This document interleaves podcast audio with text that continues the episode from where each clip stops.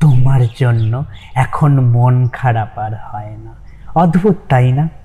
গত কয়েক বসন্ত আগেও তোমায় ভেবে চোখে মশাল জ্বলত দহনে। হৃৎপিণ্ডে রক্তকরণে ডুবে যেত মনের কিরণ।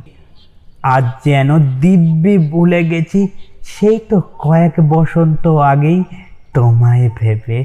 তারাদের সাথে কতই কথা না হয়েছিল।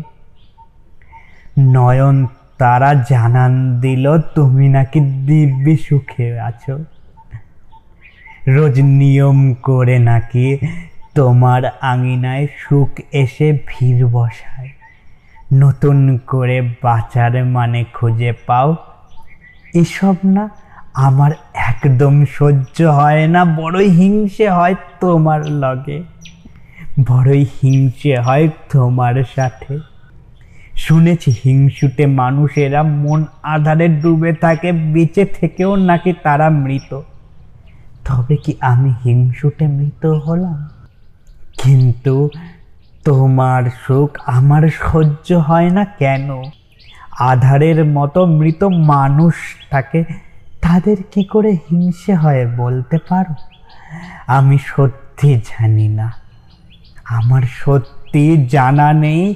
আচ্ছা মৃত মানুষের হিংসে কি করে হয়, যদি নাই বলতে পারো? তবে কি তোমায় ভুলতে শেখা হয়ে ওঠেনি? শুনেছি রাত পাহারা দেবার স্বভাব আমার এখনও কাটেনি। কিন্তু কেন? আমি কেন তোমায় মনে করি যে তুমি আধারে ঢেকে দিয়ে গেছো আমার গোটা আমিত্বকে? সেই আমি কেন তোমায় মনে করে রোজ নিয়ম করে হৃৎপিণ্ড পোড়ায়? বিদায় বন্ধু, আবার দেখা হবে এমনই একটা গল্পে, যেটা তোমার আমার ভালোবাসার গল্প আমি বলব। আর তুমি শুনবে রোজ এই চ্যানেলে বাই থ্যাংক ইউ আমার গল্পগুলোকে শোনার জন্য।